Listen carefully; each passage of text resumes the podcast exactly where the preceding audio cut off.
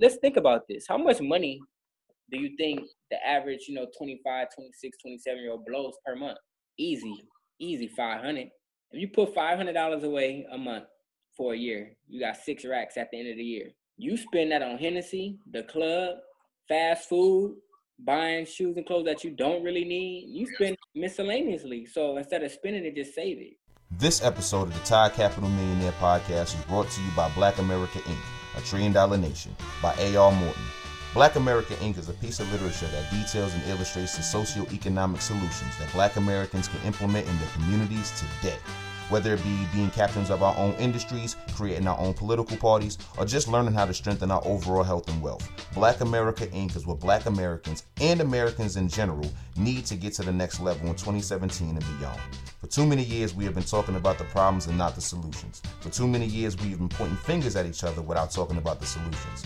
This is why Black America Inc. is important.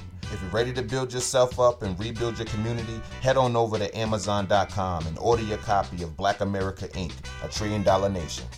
My name is Andre C. Hatchett, aka Mr. Own or Be Owned, and I'm encouraging everybody listening to this podcast to pick up my new book, Own or Be Owned The Black Man's Guide to Wealth Creation in America, on Amazon.com. If you're a black man, eh, if you need guidance, inspiration, a path, a path to follow to build wealth in this country, pick it up. Own or be owned. The Black Man's Guide to Wealth Creation in America. Welcome to the Todd Capital Millionaire Podcast with your host, Charles Oglesby III, aka Todd Millionaire. This is the Todd Capital Millionaire Podcast. This is episode 38. Y'all, my name is Charles Oglesby, also known as Todd Millionaire. You guys all know me. I'm the founder, director of the Todd Capital Investment Club that now has over 200 members. Also the founder of Todd Acquisitions, which is our real estate firm, and Todd Ventures, which is our crowd-funded venture capital firm. We're buying something in the next 90 days. I can promise you that. Um, thank you all for tuning in. The purpose of this podcast is to share the successful stories of African American investors and business owners so that people can see that business and investing are the keys to financial success and generational wealth. With us today, we have Mr. Kadeem Wells. Um, he is a real estate investor from Southern California. Um, he'll tell you more about himself, but um, I was just on Instagram and he was talking about all the things he's accomplished in such a short amount of time. So I wanted to get him on here to show people that it's possible, man. That's the real point of this show is to show you that it's possible. So you can go out there, you can do the same exact thing in different areas of the country, um, and hopefully improve your lives, the life of your family, and and just improve the entire community. So welcome to the show, man. Welcome. How you doing? I appreciate you for having me on, my man. So can you tell us um, a little bit about who you are and um, what you've done so far? All right. Well, my name is Kadeem Wells. I'm from Inglewood, California. I'm born and raised here in Los Angeles. So I spent the majority of my life here. Uh, went off to college, went to Atlanta. Um, originally started off in Phoenix, though at Grand Canyon University, but I realized that the population uh, did not suit those like myself mm-hmm. um, and many of us. So I decided to transfer to Morehouse, which is where I really, really wanted to go coming out of high school. However, unfortunately, a lot of our admissions department or college counselors, you know, they don't encourage us to go to HBCUs because of the funding. So that's why I went off to, to Phoenix, you know, because I still wanted to play basketball, was still chasing that dream. Then I realized, you know, that's not going to happen. Mm-hmm. That's when I made that transfer to Morehouse, and that actually was the best decision I made in my life. Um, being down there, being in that culture, really showed me what a man should be. That's where I learned how to dress, where I learned how to speak, um, where I learned how to write, mm-hmm. and being in that environment really showed me what I can do.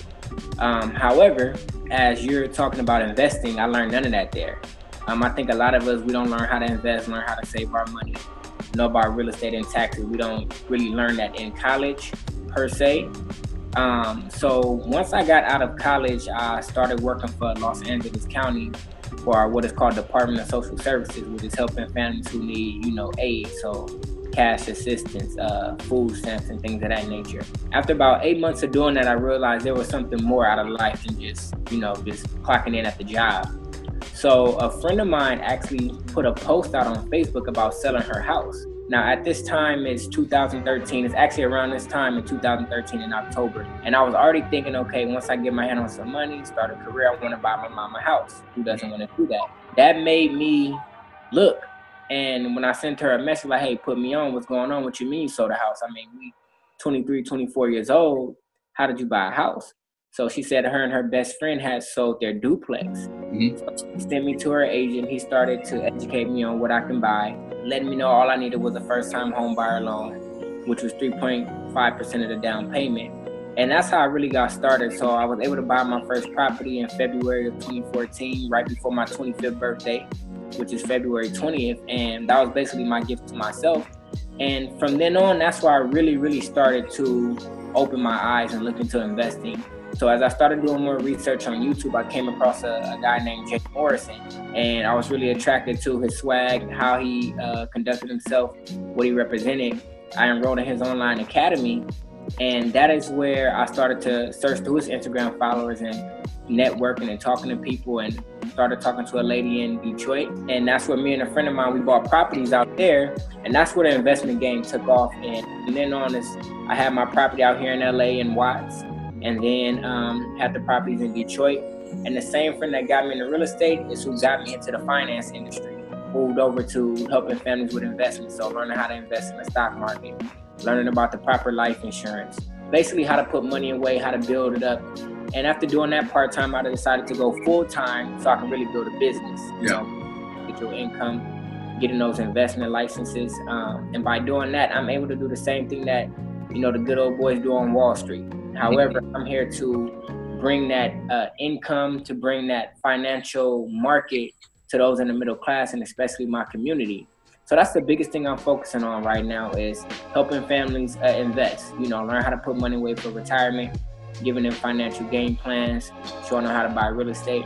I still do a little bit of that. I actually just went to the Daymond John's uh, entrepreneurship um, event he had in Long Beach. We enrolled in a real estate course there just to get in the swing of things of wholesaling. So me and my spouse, um, she's going to attend that just to do that on the side still because that's the number one thing is knowing how to get into these properties, knowing how to find investors. So that's what I'm really on, really on right now is building my assets, um, educating my family, and building something for our community, man, because it's not taught. And for me, educating those in my neighborhood in Inglewood, where we come from, yeah, it's changing right now. It, it's neighborhood, but with this football stadium coming in, then you have Steve Ballmer trying to put this uh, NBA arena in for the Clippers.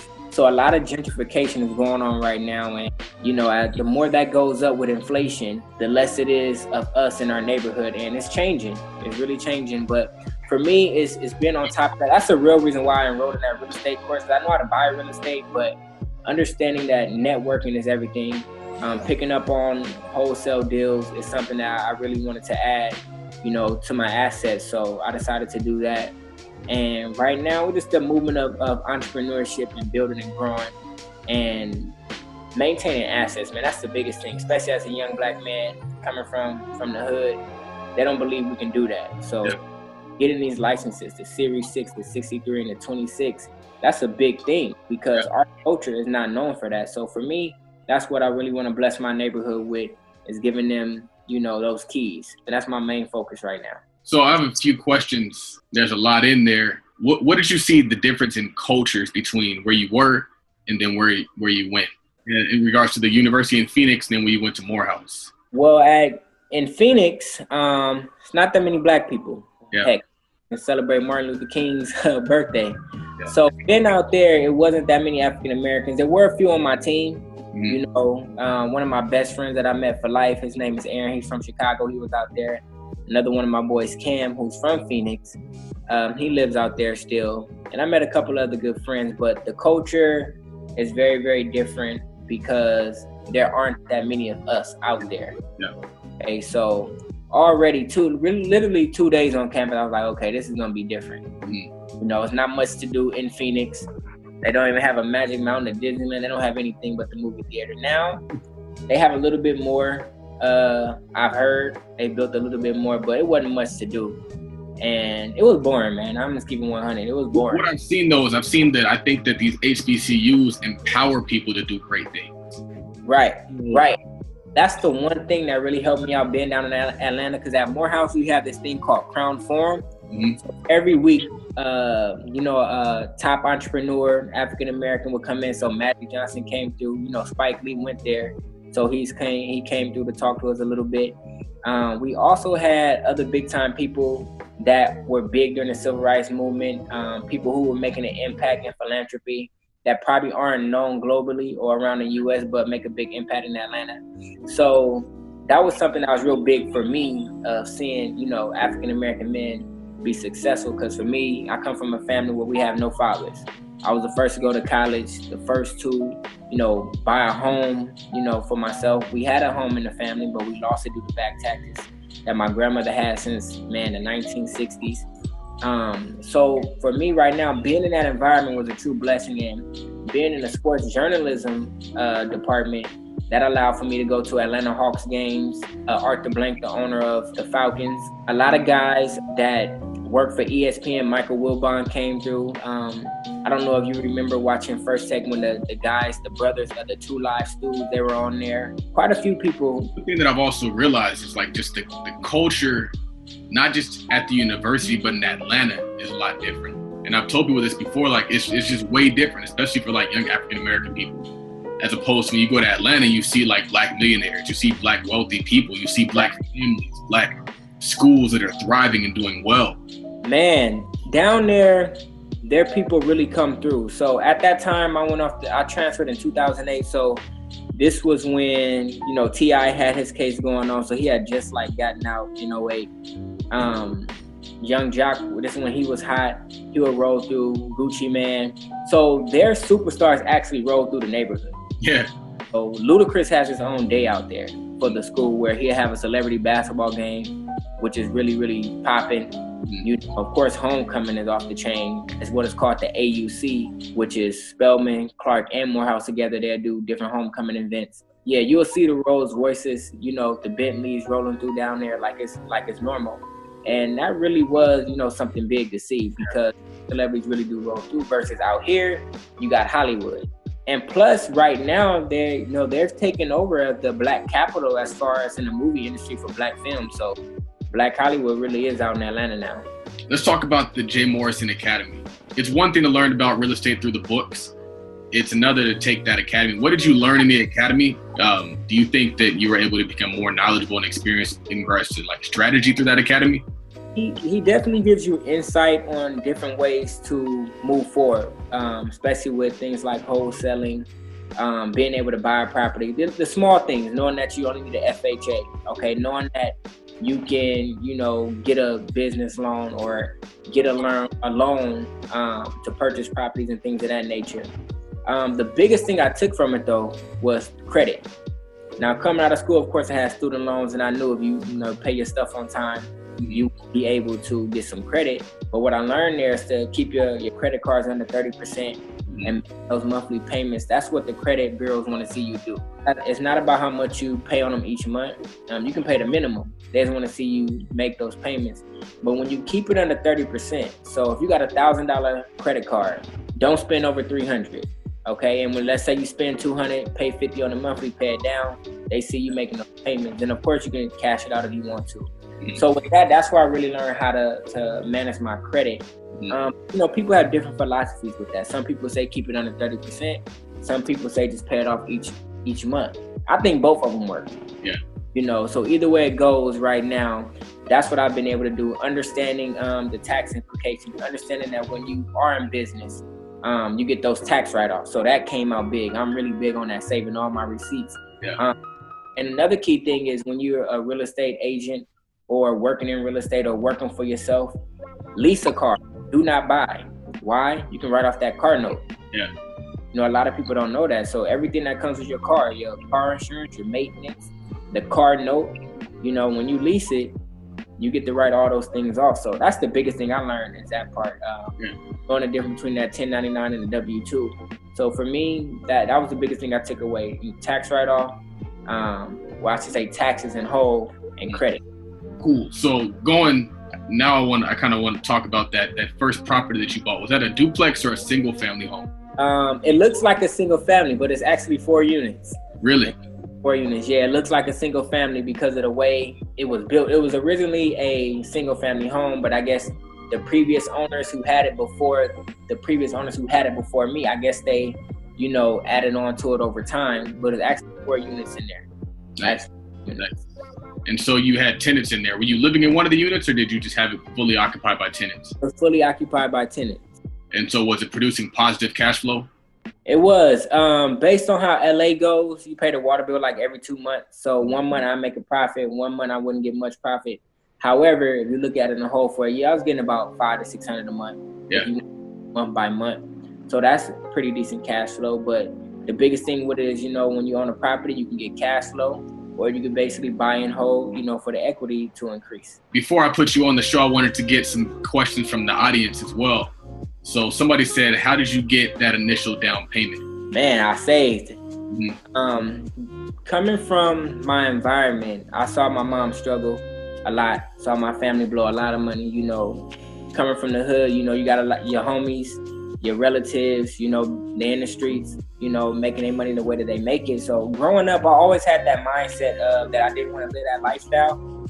So I knew once I was able to make some legit money to start saving. So once I got out of school and I, and I finally got on with LA County, I told my mom, you know, the way that you've been able to survive since I've been gone, stick with that. Mm-hmm. I'm gonna start saving so you know I can get us a house. Um, so I started putting away money, man. Just started saving a thousand a month. Yeah, just started saving. I, I would buy some a couple of things like some Jordans and whatnot, but I wouldn't go spend money on unnecessary things because I understood that you know, everybody's not living that life they say they live in, whether it's Snapchat. yeah. Not really living it, man. Yeah. For me to be secure and be okay with that, to understand that people on social media make it look good. They make it look good. Yep. But you gotta understand the bigger goal. You gotta think long term, not short term. So for me, I was thinking, okay, I'm gonna go buy this house. Um, cause I thought you needed thirty thousand dollars to buy a house. Like I'm like, how do you do this? Until I got educated on FHA Mm-hmm. So by the time my friend made that post, I said I had about eight thousand saved. And then from then on, I got the house in February. So with those two months, we looked for a property, and I had two more months to save. So uh, the first down payment, I only need the three point five percent. So it was about ten thousand six hundred I had to put down. Nice. And so after you put down that ten thousand, you got the keys. Then where did you go from there? Did did it already have tenants in it? Did you have to find tenants? Did you have to rehab the property? There was one tenant in there, and one tenant was already moving. Once I finally got the keys, it was a whole new ball game. You know, I had to look around a little bit, you know, clean up. And from then on, that's when the journey began of understanding what to do. So, you know, my family helped me clean out the units, you know, clean it up a little bit, get a couple of things fixed um, within the properties as far as each unit. You know, from then on, um, you know, I started putting out the notices to get tenants. So I worked through with that and was able to fill up my properties that way. Do you still own that property today? No, that is actually the property uh, that I sold. That I that last post I made on my Instagram that you commented on. That's I sold that back in February. Nice. I just haven't posted it, so I decided to post it. You know, a couple months later. So did you uh, did you make some money on the, on the back end on the appreciation? Yeah, the, the, I bought it for three hundred four and sold it for three sixty. So I came roughly about uh, fifty thousand. Nice. And so then, what did you do with that money? Did you did you put that towards another dealer? Actually, since I got my investment license, I put most of it uh, in a mutual fund just to let it sit, let it sit for a couple years. Yeah. Um. So right now, I'm just building with with the business, focusing on that. So I was able to put that money away. So now I'm just reloading on my business, building up, and from now on, just to let it sit. And you know, I don't necessarily need it right now per se. You know, unless it was a big emergency. Um, but for for now, just strictly focusing on my business, letting that money sit because in the bank is not making any money. That's why we got to get that education on how money works, man. Because we are not getting anything from the bank, and to put real estate as far as that part of investing, to put investments as far as stocks, bonds, and mutual funds, understanding that, being able to put it together is a real big thing because when you're investing, you can bypass the bank and go straight to, you know, the stock market yourself. And the beautiful thing about what I was able to do is by getting those investment licenses, I was able to invest my own money. Instead of a, another broker getting paid off my investment, I paid myself basically. I got paid off my own investment. When you manage money, you're getting a residual income from that. You're getting paid off that each and every month. So if I don't need to touch my money for three, four, five years, paid off that for the next three to four or five years. Wow. So in my business, as I make more money and build up and continue to put money away, I'm gonna get paid off my own money for the rest of my life. That's crazy. As I continue to help other clients invest, as I build those assets under management, I'm gonna get paid off that forever. The beautiful thing about what I do and working through my company um, with Primerica, we get to work through Invesco and Leg Mason and Lincoln Financial. Mm-hmm. Between what I do versus a Morgan Stanley or Bank of America, those employees, they're just employees.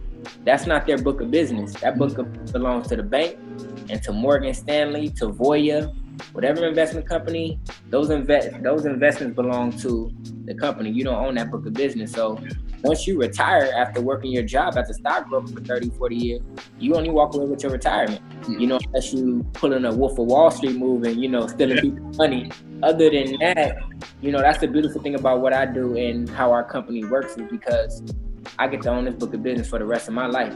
And so you have the ability to sell insurance, stocks, bonds, all that stuff? We don't do individual stocks. We uh, help clients get into mutual funds because with a stock, you're investing in one company. So let's say you bought into Apple or Nike. If Apple or Nike crashes, you lose everything. Mm. I when the stock market crashed in what 07, 08, a lot of people lost a lot of money in their retirement. But that's why you got to diversify. You got to have money saved at your job, and you got to have money saved outside of your job.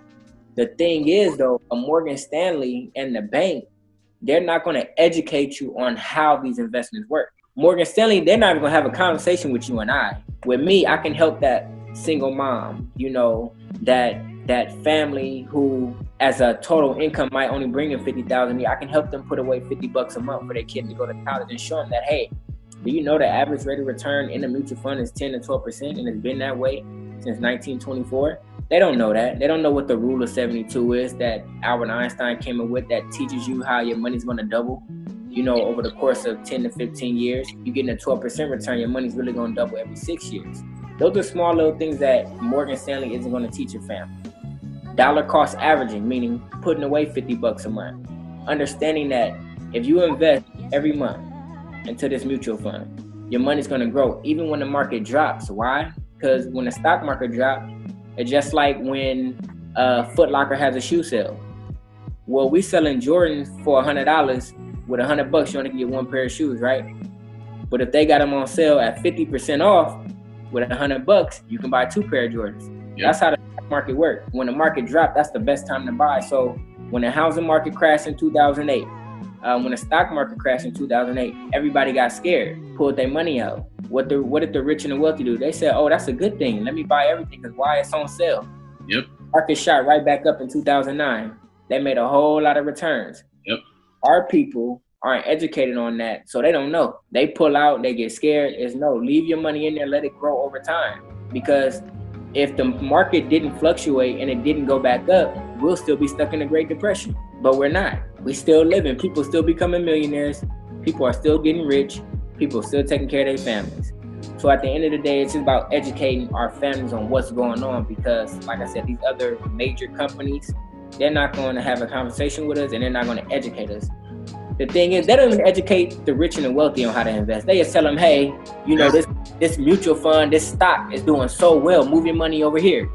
And then when it drops, they go find another fund. Hey, move your money over here. Well, if you making a million, two million dollars a year, you got money, so you're not really thinking anything about it. But this stockbroker is getting paid on the back end. Every time they move your money, they getting a commission.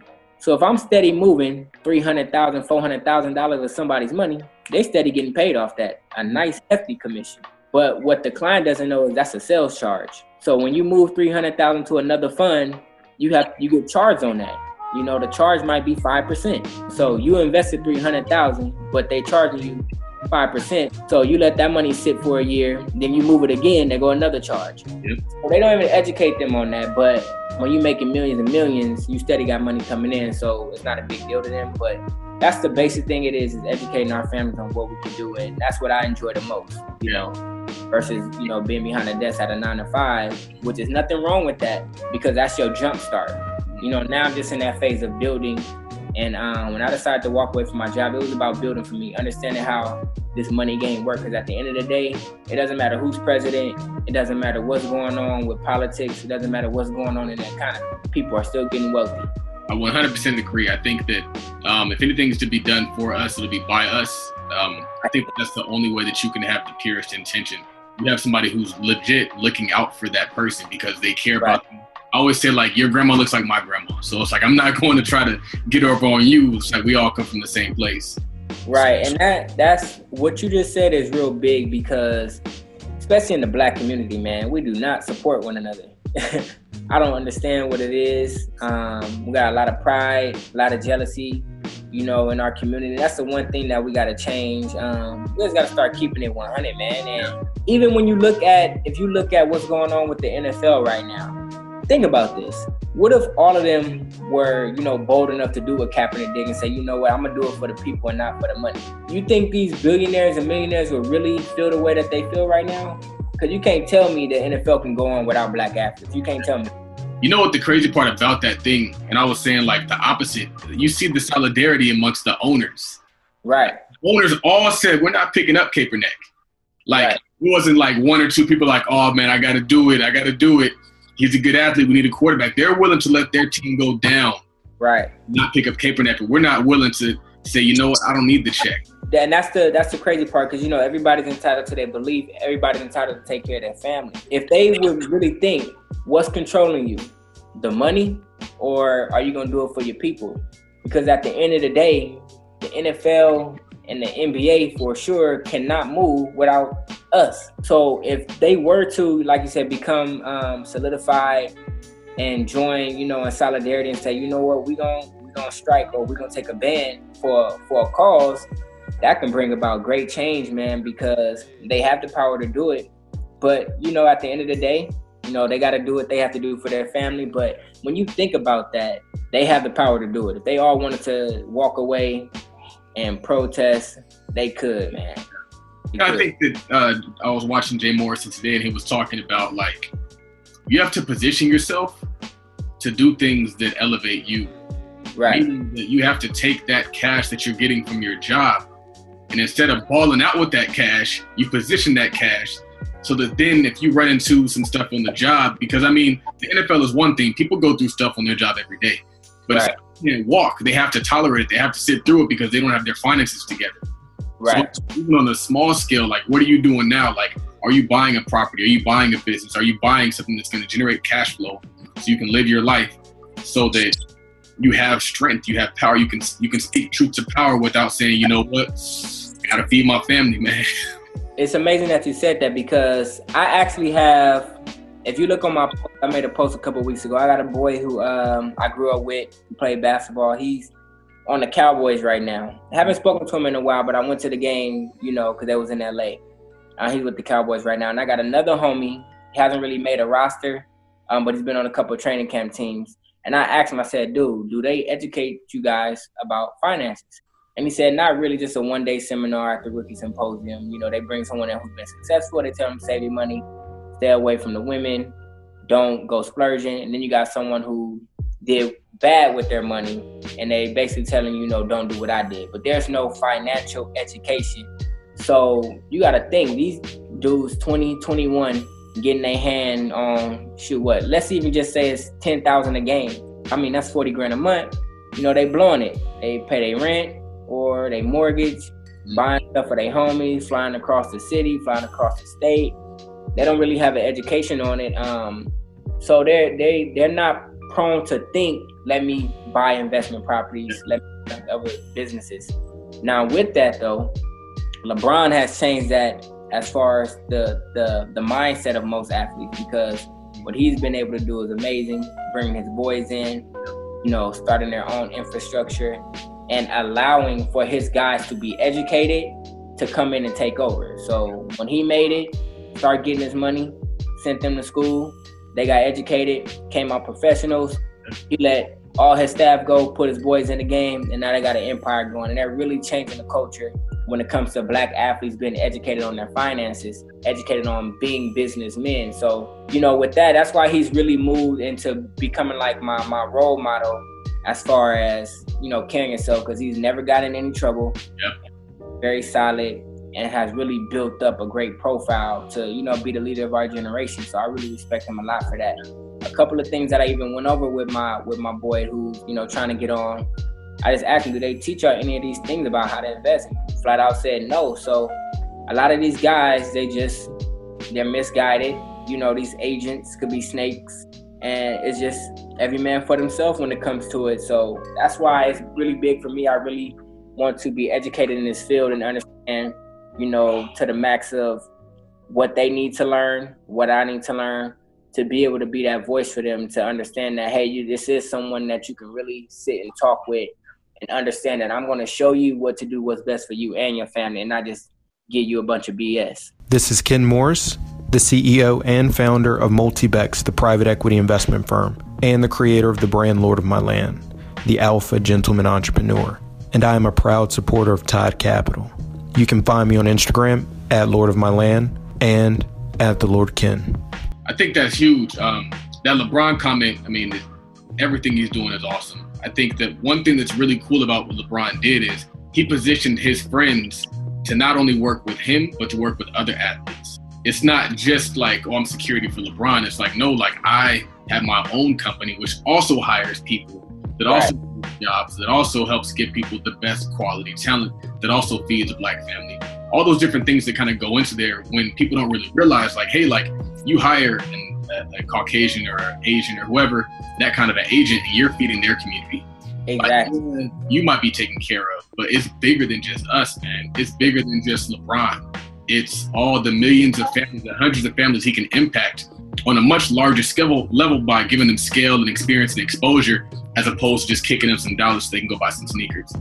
Um, That's what Rick Ross said. Rick, Rick Ross basically said, like, I'm not giving you money. I will give you a business. I'll position you to have your own business. So the thing you can learn how to run that, you can hire your own people. What the last thing I wanted to kind of comment on is just the idea of us positioning ourselves to be able to be a resource to these athletes. And I think that's kind of what you're doing is like it's one thing to say like put me on, it's another to have the skills and the resource and the experience to say put me on because of. So I mean that's something I've kind of done. I'm working with a few professional athletes have been hitting me up and I've been working with them on like our stocks and our real estate. But it's cool that you're doing the same, especially in LA It's big because I think that you're going to give them something that has their best interest at heart. It's not something to just get a commission. It's not something just to kind of pull out because you don't really care about them. Like it's a deeper connection. It's a more real connection. It's something that I think that they need so they can make sure they're getting the best advice, the most solidified advice. And I, mean, I, I think it's awesome. Right. It, I appreciate that. And you're right. It is real big with that. Um, but what you said about basically going to get it yourself and not looking for a handout I think a lot of people are afraid to do that. I mean, it's it's a real big deal to say, you know what, instead of relying on getting this check every week, I'm gonna go out and get it myself. And like I said, with, with the world we're living in now, everybody wants it right away. Whole thing about it though, let me tell you something. I bought a house before I bought a car. When I was working at LA County, I would ride the bus to work. I started working there January 2013. Bought the house February 2014. Still didn't have a car. I didn't get my car, as you see on my post, until October 2015. Mm-hmm. So I had a property a whole year, was into a career, and didn't have a car. Most people are not gonna do that. So they can, you know, do what they want to do, floss and ball, and you know, talk about things like that. But for me, it was more about the long term and thinking, let me get some assets. Yeah. And that's not popular amongst our generation, amongst millennials. Mm-hmm. Um, got a lot of YouTube stars, Instagram stars, which is cool but at the end of the day, it's about what are you building outside of that? Yeah, you popular. Yeah, you popping. Okay. What are you building? Are you establishing your credit? What properties are you buying? What business do you have? Because at the end of the day, you're gonna be hot now, but five years from now, what is it gonna look like? Like I said, taking that leap of faith, taking that risk to go get it myself, then eventually it's gonna be built. Yeah. Look up five years from now and be in a great position. Do you think that it was easier to get that car since you owned the home?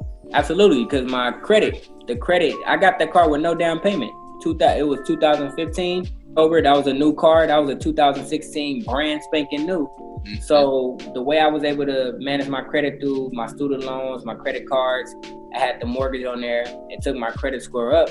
So it was easier for you. It was, and I definitely was able to negotiate for the car note. My car note is about it's 420. It was at 500 at first. That's what they wanted. I, and me, I'm frugal. I'm like, no, I'm not paying 500 a month. What what can we do? Let's negotiate. Mm-hmm. And once he was able to get in, I was at 420, and I was I was okay with that. And I that's I always wanted an Infiniti, so you know I went and got something I really wanted.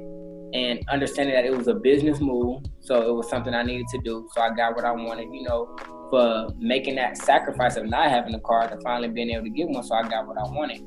But yeah, um, that was definitely uh, having a house definitely made it easier to get the car because they look at it differently versus how a mortgage looks at the things. With a mortgage, you know, they're looking at if you got a car note, what you paying on, all these other things.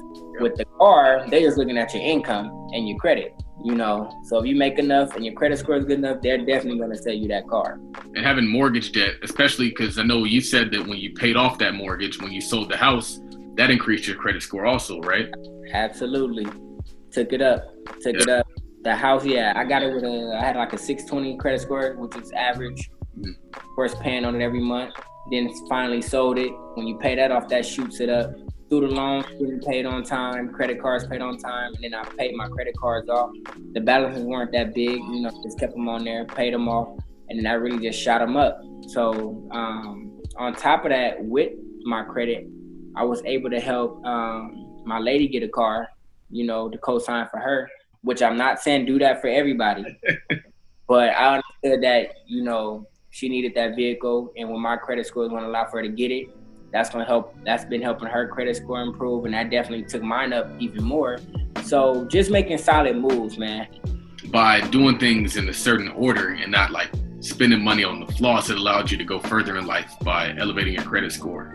Absolutely, because you got to think about it, man. Why do people floss? Why do people brag and boast about themselves? That's because they don't know who they are on the inside.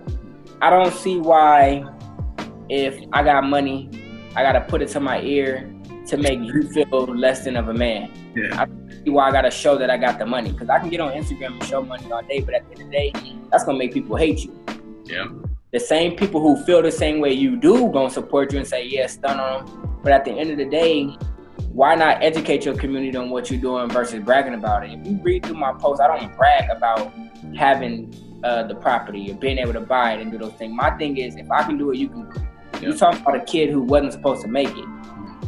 You know, no father, saw my mother struggle, saw my mother lose her own business. She had a daycare. Not being the well, most well behaved kid in school, get kicked out of just about every school I was in. So I'm not supposed to be here. You know, I got one of my best friends is in prison. My nephew is in prison. My little cousin's in prison. I'm not supposed to be here. So at the end of the day, I'm a blessing.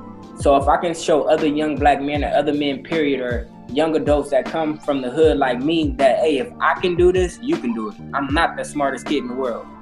I'm not the brightest, but I do understand. Don't make the same mistakes my mother did. Don't make the same mistakes my uncles and my cousins did. Don't make the same mistakes my big homies did. Do the opposite.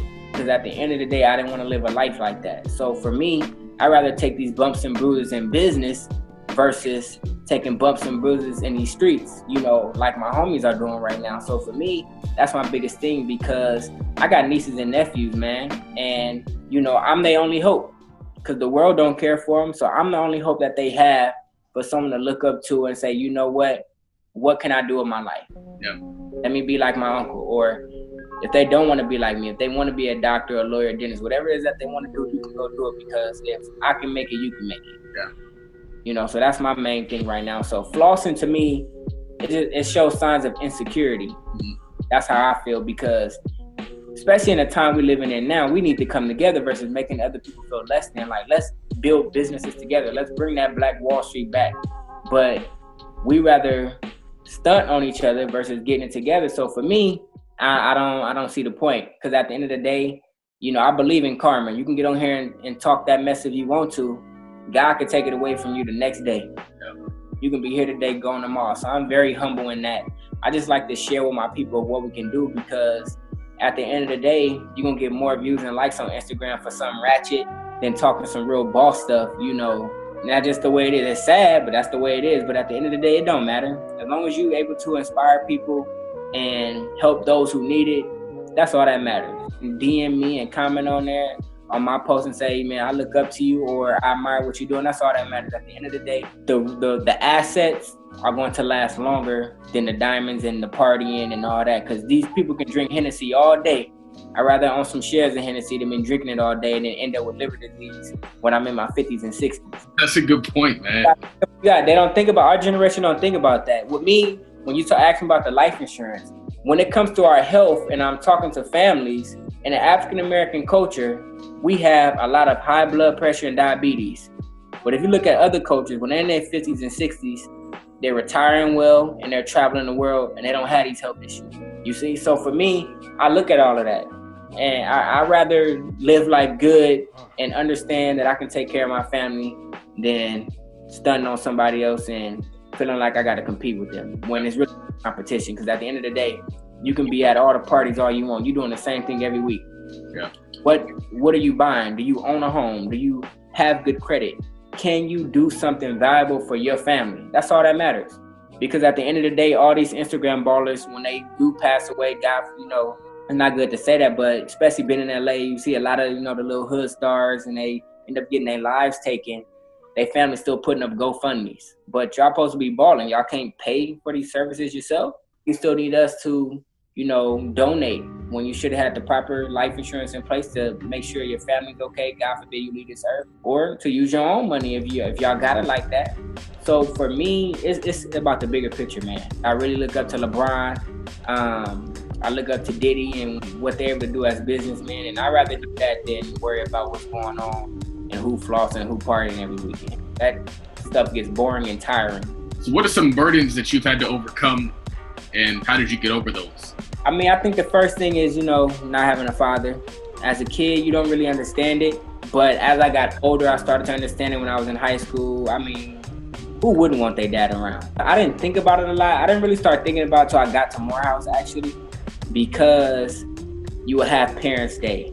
You know, my mom didn't have the money to fly out there, but just seeing the guys that I met, being there with their dads, you know, somebody that was able to, you know, shoot hoops with, go to football games with, you know, talk about real stuff with, just that you can't talk about with your mom. That's the first thing. As an adolescent, like I said, I wasn't the most well-behaved kid. That too, when you when you have a father in your life, they're able to teach you certain things. Like I get in trouble for stupid stuff, talking back to teachers, you know, running my mouth in class, you know, just not being respectful, being mischievous. So that's a big thing. Um, in college, my obstacle, my biggest obstacle in college was um, understanding the academics because coming from Inglewood, not the best educational system. I thought I knew what I was doing when I got to college, but I really had to learn how to write, man. An analytical paper, an argumentative paper, knowing what a thesis is. In order to be in that sports journalism program, I had to be an English major. So I really had to learn how to write. So that was my biggest obstacle of getting that down. And I was able to overcome that. Um, then after that, um, just dealing with life as a young adult. You know, my mom, I take care of my mother because she has health issues. And she's still, battling her personal issues, you know, dealing with family. And then, of course, getting the property, getting into business learning how to work with tenants. Um, and right now, I'm in the phase of building my financial services buildings and building my team and just going through those stages. You know, people think it's all peaches and cream because that's all they want to see. But right now, I'm in that phase of that labor to where when I get to where I want to be, I'm able to look back and say, this is what I've been through. So the obstacles, you know, definitely prepared me. I never quit. You know, it's been times where I walked in the house and my we didn't have no food and I was able to survive that. Been times where I thought I wasn't gonna make it out of Morehouse because of the academics. What I left out is when I actually went to Morehouse, I didn't have any money. I went there with no money. I went on the faith walk. I didn't have any financial aid for the first 30 days with no money for school. Um, and I was refusing to come back to LA. Um, I remember that day I got to finally speak with my financial aid uh, advisor, Miss Jackson. I just told her like, I'm from LA. Um, and I'm not going back. So we got to do something. They always say they don't have money, then they they do have money. She pulled up student loans and um, she gave me a couple of scholarships that they had, and she said, "Look, you got to keep a 3.0 every semester. If you don't, you're going back to LA." And I said, "Say no more." I had to maintain a 3.0 my you know my whole three years there, and I was able to do that. Let's think about this. How much money do you think the average, you know, 25, 26, 27 year old blows per month? Easy, easy 500. If you put $500 away a month for a year, you got six racks at the end of the year. You spend that on Hennessy, the club, fast food, buying shoes and clothes that you don't really need. You spend miscellaneously. So instead of spending it, just save it. For me, that that was the biggest obstacle, just getting through that. Um, you know, just staying connected to God, being staying staying faithful, man, having faith, and like even right now, I'm on another faith walk. Like I said, with my business, with, with building my business since I walked away from my job. That's a big thing, you know, and being on commission. You gotta you gotta go get it. So for me, you know, I'd rather take this journey now. So two years from now, I can look up and say I did it, and be you know financially independent and doing whatever I want to do. Take that sacrifice because shoot, it was just 2015, two years ago. So and I'll be all right. You know, I keep my head up and keep it moving. And for me, it's just what I have to lose. I, I've been, like I said, I've been able to go through school, went out there on a faith walk, got through that, had to learn how to write as an English major. I got through that, so I get through this too. It's like they say, like the way you do anything is the way you do everything. So, what are some other examples of like you just hopping out on faith? The first one was, of course, going to school without the money. Um, the second one was actually when I got home, when I graduated. I didn't start working to for LA County until January 2013. I graduated from Morehouse May 2011. Mm-hmm. So I went a whole year and a half. I worked small things like um, I was a campus aide, KIPP Academy with the elementary school, but that took six months to get into. I didn't get that job till November 2011. Worked that till June 2012. And then from June 2012 to January 2013, no job. And the way I survived off that is saving. When I was working that small job, putting away 500 a month. By the time I knew that job was gonna be over, at least I had money for these six months. When I ran out of money at that six month, God blessed me with that job at LA County. So at the end of the day, without struggle, there's no progress. Thing is, you know, most of us don't want to struggle, but even I don't want to struggle, but I understand I got to tell myself, you know, it's, it's going to get, I've been through it before, it's going to turn out again. You know, you can't be happy with God when things are going well and then get mad at God when things are going wrong. You got to have faith through that, and you got to be thankful and humble through the through the good and the bad. Because my darkest time getting out of when I was out of school, I was frustrated. I just graduated from Morehouse. I can't get a job, pissed, angry, and then I get the job, and then I'm able to have some money. Okay, then I'm able to get a property, and I'm able to get a car, and I'm able to get all these different ways to make income. Everything is all lovely, but at the end of the day, it all could have been taken from me at the end of the day, I decided to become a full blown entrepreneur.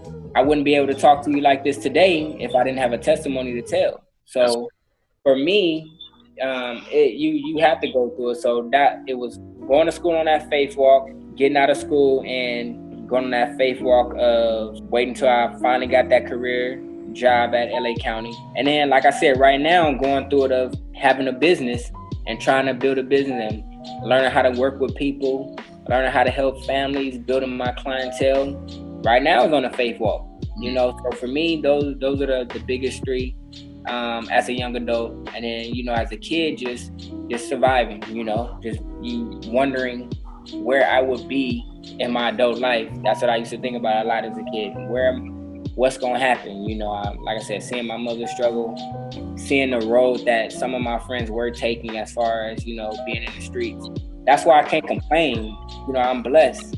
Come from where I come from to be able to buy a house at 24 years old. That's unheard of. You know, being being in the hood, that's unheard of. So I can't get mad when, when things aren't going my way. You know, I gotta stay prayed up and just keep telling myself every day is gonna change.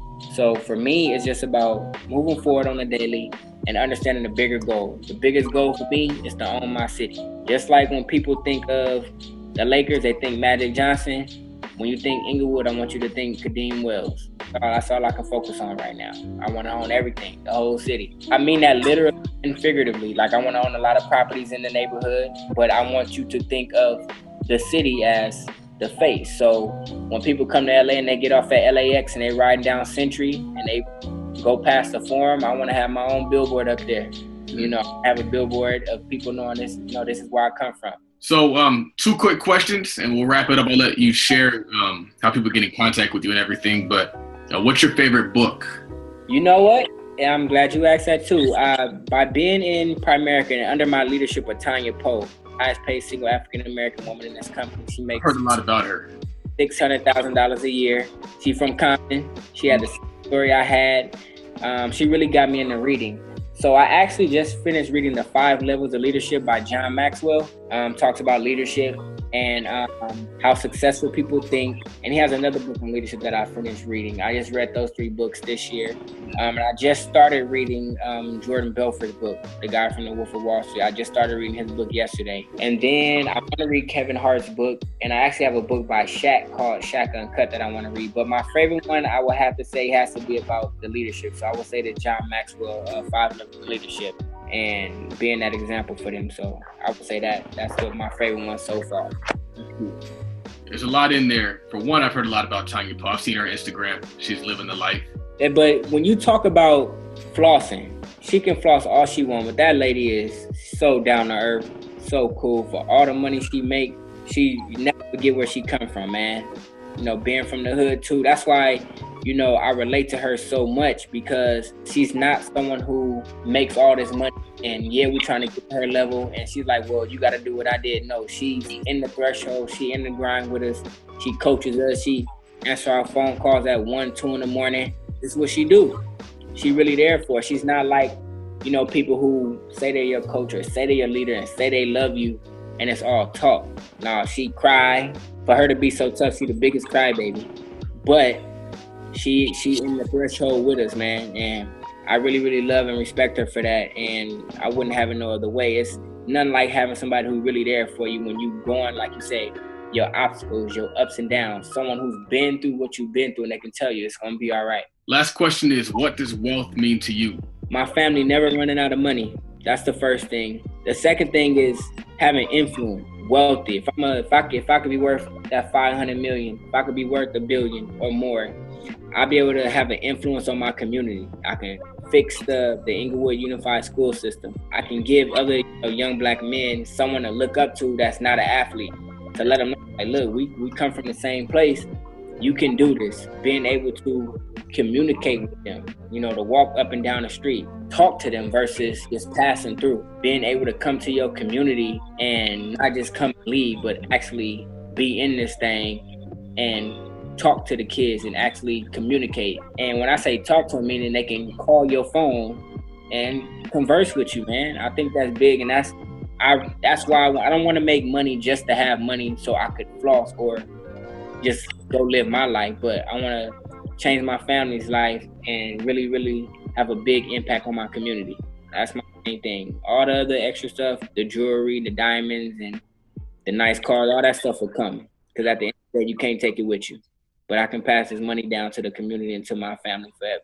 Very cool, man. So, can you tell us more about what you're doing with um, your company, your business? Tell people where they can find you. You can find me on Instagram at Mr. Wells89. You can find me on Facebook, Kadeem Wells. I actually got to update my Twitter. I haven't actually been on in a couple years since I actually changed my Instagram name, and I'll do that soon. But you can definitely find me on Instagram and um, Facebook. And then my Snapchat I have to change that too, but it's uh, Dizzle, D I Z Z L E underscore 1989. Um, I'll change that soon to more something more professional. but um, that's where you guys can find me. Anyone can DM me. Anyone want to talk about investments, real estate? I'm I'm down for the conversation.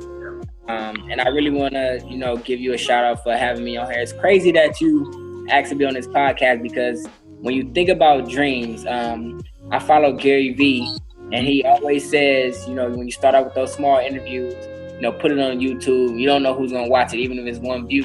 Being in Primerica, it actually led me to this. I was on a TV show. That's something I always wanted to do was talk in front of people, be on TV. So you never know where your dreams and goals are actually to come through. I really wanted to do it in sports and entertainment, but it's coming through business, and this is the the first start and hopefully we can man really do something in person and record it. Starting to work on a series. I started recording last week. I'm to upload something every Sunday night of what we talked about. I'm just gonna it'll be a question that I already I'm asking myself, and I'm just gonna elaborate on it. You know about where I come from, what I've been through.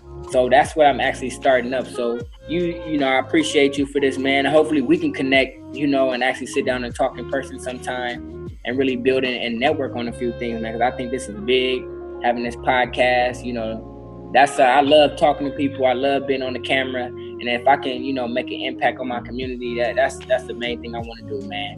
Very cool, man. Thank you for coming on the show. Um, I mean, it's cool to see somebody that's in that South LA area that has that right mindset and wants to give back to the community. Isn't big on the flash. Is big on having money for the sake of actually improving things for people. Right. So, I mean, that's definitely what I'm about. 100%. Um, we follow a lot of the same people. I watch Right. a lot of Gary I watch a lot of uh, Jay Morrison. Yeah. A lot of things you're saying, I'm like, yeah, I, I get it, I get it. So, um, yeah, this is episode number 38 slash 39. Um, we'll be in contact. Thank you for coming on the show, and um, yeah, take care, man. Appreciate it. Y'all be good out there.